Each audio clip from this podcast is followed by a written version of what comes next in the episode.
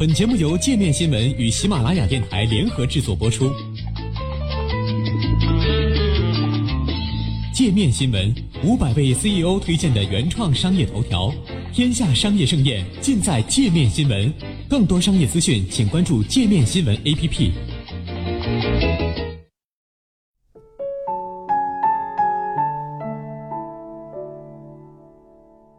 时间简史编辑自述：霍金是怎么选中我们的？最初，我是通过《纽约时报》一本杂志的封面了解到史蒂芬·霍金的。这篇封面文章讲了一个如今已是众所周知，但在当时却极具启示性的故事：一位剑桥大学的天体物理学家想要揭开宇宙的伟大奥秘，但他自己却因为一种不断恶化的神经组织退行性疾病而困在了轮椅上。文章作者费利斯说：“霍金教授的鞋底永远干净如初，因为他根本就不能走路。”这让我印象深刻。我把没读完的杂志塞进背包。几天后，我才在去找一位出版经纪人吃午饭的路上读完了剩下的部分。机缘巧合的是，我在和经纪人朱克曼吃午饭时聊到了这篇文章，而朱克曼说他正试着与霍金教授联系，想问他是否愿意写一本大众科普书籍。几个月后，我收到了朱克曼寄给我的包裹，一份简短的手稿和一份邀请我参加《时间简史》出版权拍卖会的邀请函。当时我是班坦图书公司的高级编辑，而参与《时间简史》出版权争夺的有很多久负盛名的传统出版商，因此我们的胜算并不大。不过，班坦图书公司曾经卖出过畅销瓶装书，这意味着我们的分销渠道不止书店这么简单，药房、超市、机场商店处处可见我们出版的书籍。我把最终报价附在信中，一同寄给了霍金教授。表示班坦图书公司有能力让尽可能多的读者接触到他的著作，很少有学者在意读者群体的规模，但他却是个罕见的例外。他希望大众能关注自己深奥难懂的学术著作，最终他选了我们。几个月后，霍金教授到芝加哥的费米研究所做讲座。根据安排，讲座结束后，我们要在他下榻的假日酒店见面。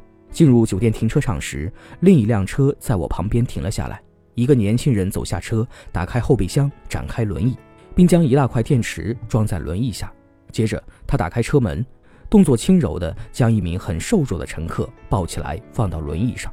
看到我走下车，年轻人大声说道：“您是彼得·古扎尔迪吗？这就是霍金教授。”就在这时，轮椅在原地转了一圈，然后飞速驶向酒店大堂。我和教授的助理忙不迭地追了上去。来到霍金教授的房间后，我先做了自我介绍，然后礼貌地问他从伦敦飞来美国的旅程感觉如何。霍金教授发出了一连串简短但难以辨别的声响，而他的助理物理学研究所布莱恩·惠特在一旁替我翻译。霍金教授想知道你是否把合同带来了，看来不必再寒暄了。我赶紧拿出法律文件，惠特接过来递到霍金教授面前，一页一页地给他看。不得不说，他看合同的速度还真的是快得惊人。也许霍金教授已经不能控制他自己的身体，但显然他的思维依旧超级敏锐。霍金教授此前在英国还没有合作过出版商，因此编辑英文版《时间简史》的重担就落在我的肩头。实话说，这是一项艰巨的任务。他的手稿虽然只有一百页，但每一页都写满了密密麻麻的文字。这份并不算厚的手稿讲述了他苦苦寻求科学圣杯的故事。